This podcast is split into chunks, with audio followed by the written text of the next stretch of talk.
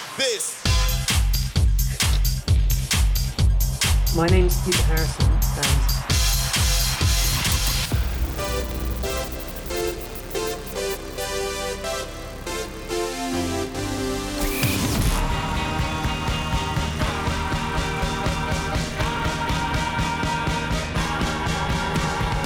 This, is Music Unplugged on Utter Radio. And how does that call you, like? You can call me Donald. For real. It's Trump, innit? What is the most popular thing in the world? Music, music, music, music. This is a journey into sound. A journey which along the way will bring to you new color, new dimension, new values, and a new experience. Just what is it that you want to do? We're gonna have a good time. We're gonna have a party. Hello and welcome to Music Unplugged, the show in which we delve deep into the fascinating field of music. I'm Matt. And I'm Evie. Coming up in today's jam packed show. We'll be speaking to Cambridge professor Peter Harrison and looking into the psychology of music, exploring about how music affects our. my name's Peter Harrison, and I'm the director for the Centre for Music and Science at the Faculty of Music at the University of Cambridge. Also on the show, we'll be hearing from musician and acoustic engineer Trevor Cox to find out about the science behind sound. When we look at music, it kind of appears in every human culture we look at. So it seems to be fundamental to being human. And one of the things is, is it brings us together. And we'll also be looking at the use of music as a form of therapy, hearing from Michael Bonshor, a music psychologist from the University of Sheffield. So um, I'm a music psychologist. I work at the University of Sheffield. And as well as Laura Festa from BAMT, a music therapy charity. So my name is Laura Festa. I'm the director of music therapy for the North Yorkshire Music Therapy Centre. We'll also have a live interactive quiz testing your knowledge of music through the decades. And we let our roaming reporter Ben Rhodes loose on the streets of Manchester to chat to people about their favourite music genres and artists. Hey, Music Unplugged. I'm at Media City today, and I'm going to be asking some people about their choices of music. And finally, we'll be exploring the many ways in which we consume and distribute music. But first, have you ever thought about where music all began? Where did the first musical sound come from? What was the first ever musical instrument made of? How have musical genres evolved through time? How on earth did we get from the cave bops of the Stone Age to the chart toppers of today? I have so many questions. Don't worry, Evie, relax. I've got this covered. This is Music Unplugged on Utter Radio. So, you want to know the entire history of music? Well, that's a huge subject, but I'll try my best. Now, it's hard to pinpoint exactly where or when the first sounds of music originated from, but first we need to traverse the space time continuum and travel all the way back to the Pleistocene era. Now, this is a time before proper language, real instruments, and modern society, and it's a world inhabited by Neanderthals. And this lovely looking species have a distinct throat shape and a large nose, which allows them to produce vocal sounds, meaning they can actually sing before they can even speak. Well, I'll use the word sing in a very loose sense. Sadly, though, these poor Neanderthals end up going extinct around 40,000 years ago, and Homo sapiens come out on top. Humans won, Neanderthals nil. Over in continental Asia in around 3000 BC, Hindus are introducing the practice of Om chanting, where they produce a vibration in their throat to calm the mind and connect with their true self. Pretty unbelievable, if you ask me. right, ignore that, let's carry on. Once humans have figured out how to use their voices to make music, they begin to create basic instruments. And some Bronze Age Brits even decide to turn the bones of their deceased relatives into flutes. Well, I guess it's what Nana would have wanted. Eventually, humans make more complex instruments, with the ancient Greeks creating the lyre. And no, I'm not talking about politicians, I mean a stringed musical instrument, honestly. At the same time in history, over in what is now present day Syria, the oldest known musical melody is written, the Hurrian hymn number 6, which is actually released before the more commercially successful Mambo number 5. A little bit of Monica in my life, a little bit of Erica by my side. The medieval period sees a growth in Christianity, and in the late 8th century, along comes Gregorian chanting, described as monophonic, meaning only one sound and a distinct lack of harmony. So, a bit like my dad doing karaoke. Eventually, harmonies are added, and by 1400, the Renaissance is here. The word literally means rebirth, as it's an era of discovery, experimentation, and innovation. After the Renaissance, along comes the Baroque period. A time of dramatic and emotive advances. The orchestra is born, opera takes centre stage in high culture, composers like Handel, Bach, and Vivaldi pioneer a more modern sound. After Baroque comes classical in around the year 1750, the era of the big boy composers Beethoven and Mozart, who writes his first song aged eight. Bit of a show off, don't you think? The symphony is created, the sonata is developed, and the waltz comes into fashion. Then, less than a century later, along comes the Romantic period, which sees music become all the more expressive. One of the most popular ballets of all time, Swan Lake, is composed by Tchaikovsky. Opera undergoes a dramatic makeover, and the mid 19th century sees the arrival of mass produced pianos and the saxophone. And let's be honest, who doesn't love sax?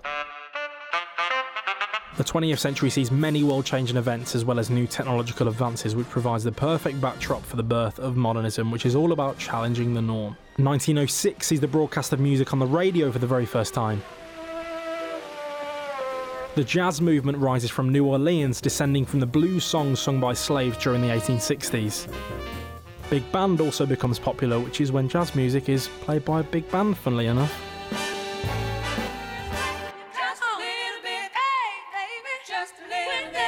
In the 1950s, something's got a hold on Memphis, Tennessee, as blues and gospel influences combine to create soul. Rhythm and blues merges with country music, and helped by the invention of the electric guitar in the 1930s, rock and roll changes the scene forever.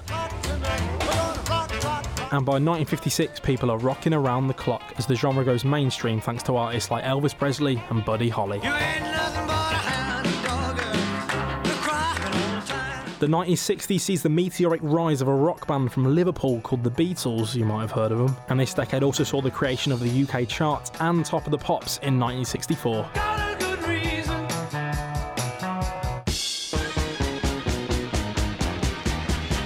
Soul, jazz, and rhythm and blues infuse in the 1970s to create funk, which also leads to disco. This up tempo, beat heavy music is all about just having a boogie and being accepting of everyone on the dance floor, so just good vibes, really. A shift in music technology in the 1980s sees an explosion in electronic music, thanks to auto-tune, synthesizers, and drum sequences, with styles such as hip hop, house, and R&B emerging as a result.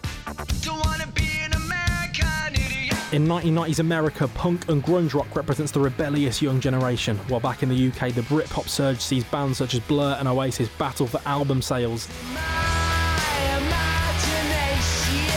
As well as the creation of, yep, you guessed it, the boy band.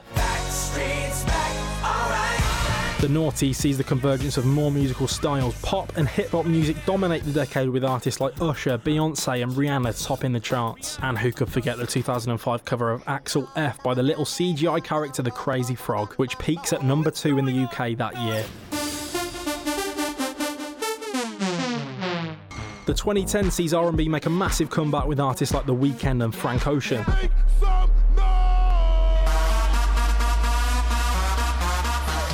Electronic music breaks into the mainstream through genres such as dubstep and big room EDM, with producers like David Guetta, Deadmau5, and Swedish House Mafia becoming globally recognised. K-pop becomes a viral sensation, partly thanks to the success of the 2012 hit Gangnam Style. And now, in the 2020s, music is more accessible than ever because of streaming giants like Spotify and Apple Music, to the point where owning vinyl records is now considered cool and retro. So there you have it, a brief history of music, from prehistoric man to the Gen Z of today. Right, now, could someone please get me a chair? I need to sit down after that. And a pint. That was a lot of information in one go. Thanks for that, Matt. No worries, although I did have to crack out the old inhaler after that.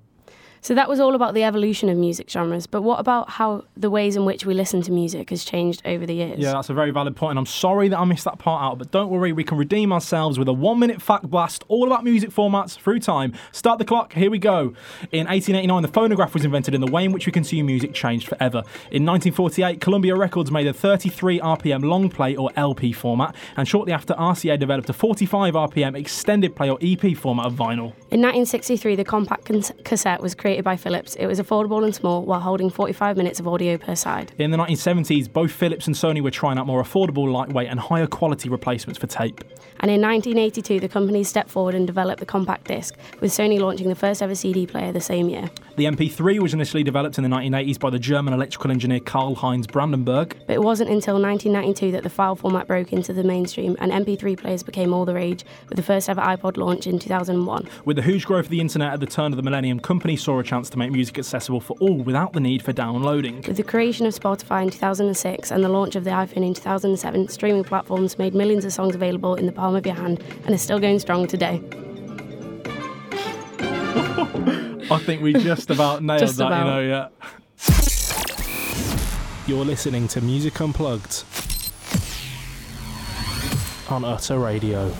Okay, the time is now coming up to 9:43, but now it's time to delve into the science of music. What actually is sound? How does it travel all the way to our brain? And why are humans so fascinated with the musicality of sounds? And why does music feature in so many cultures across the globe and through time? Well, we caught up with Trevor Cox, a professor of acoustic engineering right here at the University of Salford, to tell us why. Check this out. Well, when I, when I, if I was to sing a note, which I won't do because I won't subject you to such horrible things, I'm not a very good singer. Uh, what I'm creating is little pressure variations, little fluctuations in pressure, and that's what a sound wave is. And it goes from my mouth through the air that you then have going down your ear canal. That reaches the eardrum. The eardrum vibrates and moves a series of small bones called the ossicles. There's three of those, which also vibrate. And then that pushes the fluid in the inner ear, in the cochlea. And the cochlea is a kind of snail shaped, tiny little thing in your inner ear. And that's where the vibrations, the physical vibrations what's called the basilar membrane, are then turned into electrical signals, which then go up into our brain. Um, and it's that point at which we have heard something and we start processing it when we look at music, it kind of appears in every human culture we look at. So it seems to be fundamental to being human. And one of the things is, is it brings us together. You know, we get together either for music making or for music listening, whether that's going to a club or going to your local choir to sing in it. Uh, it- it's something that socializes. And in fact, one of the explanations for the importance of music to mankind is it's it's kind of like a communal grooming. So when we were apes, uh, we would groom by physically picking fleas off, you know, nearby nearby apes, and that would be how we would bond as a group. You can't go around doing the physical grooming anymore. So we have oral grooming, which is what you know, music, and it's a way we we bring people together. And it's really tied up also with our memories because we have real strong memories of you know important times. It might be stress of doing your final exams at university, or it might be when someone's getting born, or when someone unfortunately dies. And we have you know music associated with those times, which is one of the reasons when you think about teenage life as a particularly emotional time. We often have very strong fixation to the music we listen to when we were a teenager, going on right through our life because it sort of kind of marks an important part in our life. Trevor Cox there with some really interesting food for thought. Yeah, 100%. I really enjoyed chatting to him, and he's also a Guinness World Record holder and an avid saxophone player, I must add. Right, so now it's time to rack your memories, to test your musical ear, to transport you back to the golden eras of music, as it's now time for. This is the Music Through the Decades quiz. Okay, and I believe we have Matty on the line. Can you hear us? Hey, yeah, yeah. Hello, how are you doing? Good, thanks. How are you? I'm all right, I'm all right. Thanks. Right, here's how the format is going to work. The aim of the game is to answer a series of questions from each decade, starting in the 60s all the way through to the noughties. Now, there'll be one question for each decade, and each correct answer you'll get one point. Get all the questions right, and you'll win tickets to see Harry Styles on tour. Can I get a woo? Are you a Harry Styles fan? I am indeed. Ah, brilliant. Right, let's get on with the quiz. This is the Music Through the Decades quiz. Okay, so your first question is from the 60s, a time of anti war protests, Beatlemania, and the civil rights movement. So here it comes. After her music career took off in the 1960s, who went on to become known as the Queen of Soul? Um, is it Aretha Franklin? Yeah, well done. It certainly is Aretha Franklin. Yeah, indeed. After a good start. Let's keep this up. The next question is from the 70s, a time of high waisted flared jeans and bell bottoms. But we want to know which month became a disco hit for Earth, Wind and Fire in 1978. Um, which month? Yeah. Ooh, um, September.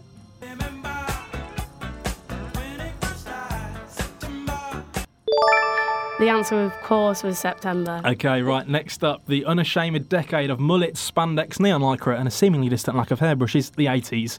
So, can you tell me who was the lead singer of Spandau Ballet? Oh, I don't know his name. Ah. Oh, I'm gonna have to pass on that one. Oh no, the answer was Tony Hadley. All right, okay. Still time to uh, to claw it back. Okay. Going into the 90s now, the era of oversized denim, Spice Girls, and Friends. In which year was Britney Spears' debut single "Baby One More Time" released? Um. Oh goodness me. I'm gonna say. Um. Oh no. Gonna have to push you for an answer. Ah, in. Uh, I don't know. Um. 1999. Oh, so close. The answer was 1998. Okay, moving into the millennium now with the decade that marked the excessive use of hair gel and hair dye amongst teenagers, and who can forget those horrendous three quarter lengths? It's the noughties. So, for your final question, in which year did the king of pop Michael Jackson die? Um. Was it 2008? Oh no, it was 2009. So, Matty, in total, you got two out of a possible five correct, which means you're not going to the Harry Styles concert. I'm sorry. How do you feel? Absolutely gutted. Down bad. I'm so sorry, uh, but it is your own fault. Okay, anyway, thank you for playing, Matty, and uh, join us again next week to see how another contestant fares in our Mighty Decades quiz. This is the Music Through the Decades quiz. The time is now 48 minutes past nine, and as the year draws to a close, let's cross over to our music and entertainment expert, Frankie Golder, for a look at her top tracks of 2022.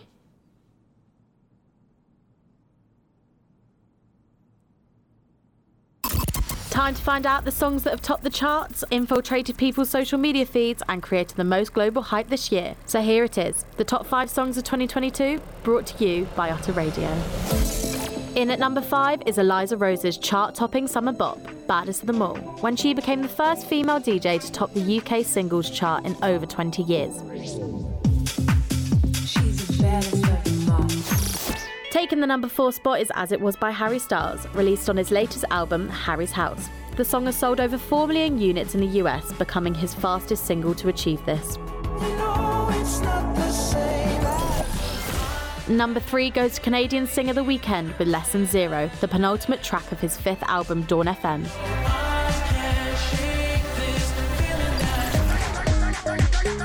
In at number two comes one of the most influential female artists of the 21st century, Beyonce, with the lead single Break My Soul from her house inspired album Renaissance.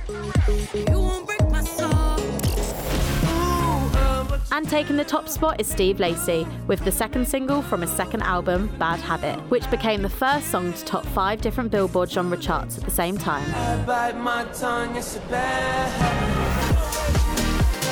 What do you think of our selections? Which one is your favourite? What song soundtracked 2022 for you? Get in touch and let us know on our socials at Utter Radio and bring on 2023. You're listening to Music Unplugged on Utter Radio. Frankie Golder there with the blast through the biggest tunes of 2022. Yeah, a lot of great tracks came out this year, and I particularly liked Baddest of Them All, and I actually sing it to myself in the shower. Of course you do. Uh, anyway, up next, we sent our roaming reporter, Ben Rhodes, out on the road chatting to the public about their favourite genres and artists. Take a listen. Hey, Music Unplugged. I'm at Media City today, and I'm going to be asking some people about their choices of music. So let's go. What's your favourite genre of music? What is my favourite genre of music? Um, um, I think my favourite genre of music at the minute is Japanese city pop. my favourite genre is uh, alternative music. Probably like the classic pop, you know, what's going on in the charts and stuff like that. Nothing too, too ex- extreme. Lo-fi, jazz rap. Who are your favourite artists? Currently at the moment is Harry Styles. Um, My favourite artist is Anri. uh, my favourite artist is uh, a band called Peach Pit. Tim Henson from Polyphia. How does that music make you feel? I just like the variety of his music. I know it's very mainstream and everything, but he's got calming ones, he's got upbeat ones, he's got them all going on. They make me feel like I'm on like holiday or something, I'm about to go to a spa or you know, go swimming somewhere. It just makes me feel like in a jolly mood. The music makes me feel very chill. Like, uh, it's not just what they're singing about, but it's also the, the way it's produced. It is very satisfying to hear good riffs. How do you feel connected to that community of that genre? I feel like the Harry fandom is quite a big thing at the moment. Um, you see it all over social media and everything like that. Um, I don't really feel that connected because the music was made in the 80s, but surprisingly, there's a bit of a resurgence uh, in listeners to Japanese city pop. I feel like the the community feels a bit more intimate, and that we we're a bit more like explorative of like trying to find an artist we like. So I feel connected in that sense. When I first listened to those artists, I was very impressed. So I ended up like digging deep, uh, looking through covers from different people, and yeah, I'm just visibly impressed. So, we've heard a bit about the different subcultures in music and how each community is completely different. This has been Music Unplugged here at Media City, Salford, Manchester. Back to you in the studio. Thanks for that, Ben. Yeah, really interesting stuff. It's nice to hear how music resonates with people in so many different ways. And here's a quick overview on music subcultures. You ready, Evie? Let's do it. Now, sometimes a genre of music is so dynamic, the fans assemble with a similar look, ideas, and values that the fan base itself becomes a cultural phenomenon. And there are many different types of subcultures, and today we're going to be looking at punk, indie, and hip hop. One of the most well known subcultures is punk. Trends usually include body modifications such as piercings and tattoos, wearing lots of black, spikes, and having your hair in a mohawk. Next up is hip hop. As well as a genre, it's considered a culture and art movement, typically characterised by four elements, including rapping, breakdancing, DJing, and graffiti. Indie is a subgenre of rock music, originally getting its name from the use of independent record labels and the do it yourself attitude of the artist. A common belief within the indie culture is anti conformity. And there are so many subcultures we'll be here all day listing them. But our deep dive into all things music doesn't stop there, does it? No, it certainly doesn't, as now it's time to investigate the psychology of music. Why is it that certain songs evoke certain emotions within us? Why do particular chord sequences make our hairs stand on end? Why is it that music is such a key part in our daily lives? And I think we're going to need an expert to answer these questions, but we're in luck as here's Peter Harrison, a professor in music and science at the University of Cambridge, to tell us more.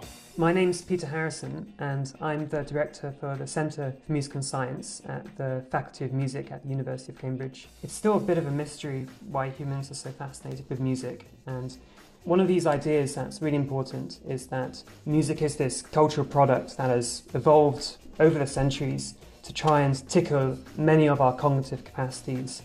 When we're in our natural environments, our brain is constantly buzzing away, trying to understand um, and appreciate what's going on in our auditory environment. And this is a process we call auditory scene analysis, and it's really important just for day to day existence. And music is really well designed for um, probing these kinds of processes. So the way that you know, melodies are constructed, chords are created out of harmonic combinations of notes. Then, of course, there's this whole emotional side of music. You know, why should we feel any kind of emotion when we hear just a pattern of pitches? One idea is that it's down to the brain having these built in mechanisms for recognizing emotion in speech. So we know what it sounds like when someone is speaking and they're sad, like when they're angry and so on. Our voice has certain acoustic characteristics that convey this emotion. So if you're angry, your voice might get louder and you might have this kind of emphatic side to it. And music can actually do many of those same things, but it can actually do it to a more extreme extent. So we can, with our violin, with our whole palette of orchestral instruments, we can get this huge expressive range, you know, right down from these lowest bass notes up to these really high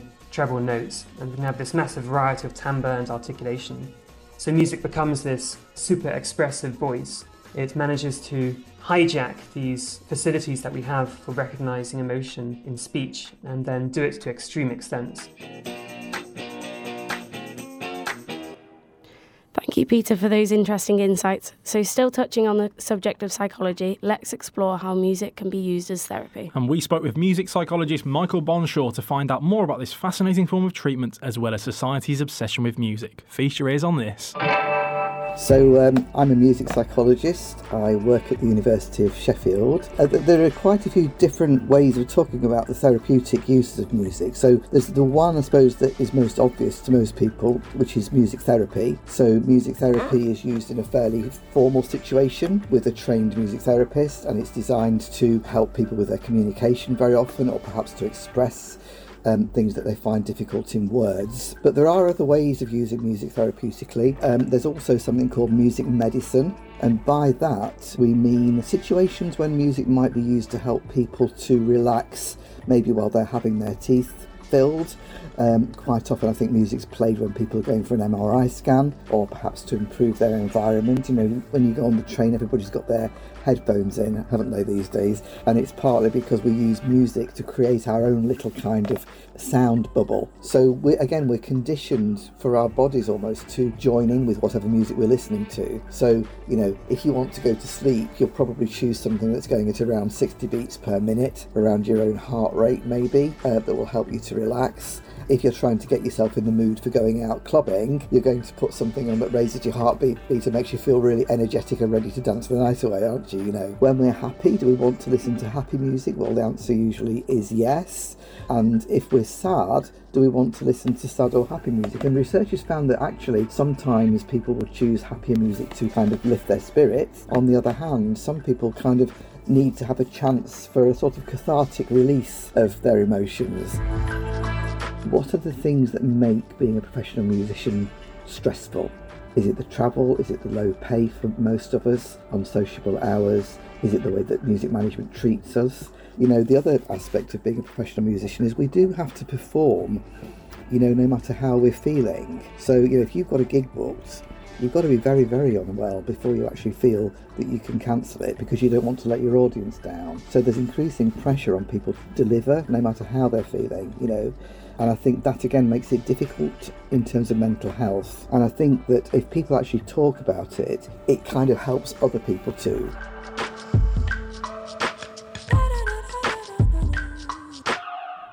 Well, that was amazing to hear from Michael. We also caught up with Laura Festa, a music therapist. So my name is Laura Festa. I'm the director of music therapy for the North Yorkshire Music Therapy Centre. We provide a music therapy service in all North Yorkshire uh, from the area that goes from York to Scarborough. There are very different models, uh, but music ther- therapy is uh, a process where the therapist engages um, the clients in um, making some music or listening to the music or using the music as a tool.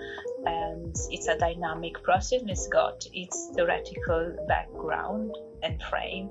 And so, what we do usually, we use music uh, to support a change in the client's life to become more resilient and to uh, to support any area that may need uh, a support.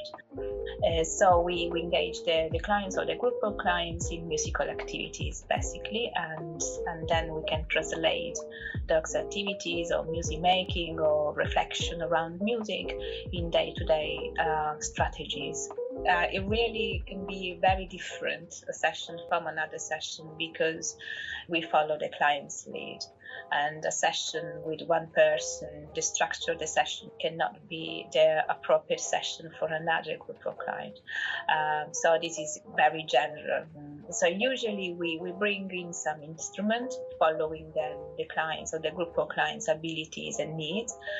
So we, we uh, we select uh, a section of musical instrument and we bring it in a setting. And then we start the session asking saying hello to our clients and then asking if they want to do an activity or we can propose an activity uh, that can be usually music making so it can be free improvisation on musical instrument or can be more structured so for example we can propose musical games and then create free space for free improvisation in it. It's really uh, interesting to kind of see how music is changing people's lives, you know, for the better. So thank you for that, Laura and Michael. Well, that leaves us on a lovely high note to wrap up this week's show. And we've discussed so much on the show today, I think I need a nap and another pint. It's been such fun. It's been such a fun jam packed show this week. We've learned about the history of music genres We've heard some of the songs that have soundtracked the year. and finally learned about the music formats, science, subcultures, therapy, and psychology. And don't forget our music through the decades quiz. Phew. And we still managed to pull it off with style. We certainly did. Tune in next week when we're going to be learning all about sound in the animal kingdom, so don't miss it. It's going to be an amazing episode. Sorry. But that's all for today. I've been your host, Evie. And I've been your host, Matt, and this has been Music Unplugged. This is Music Unplugged on Utter Radio.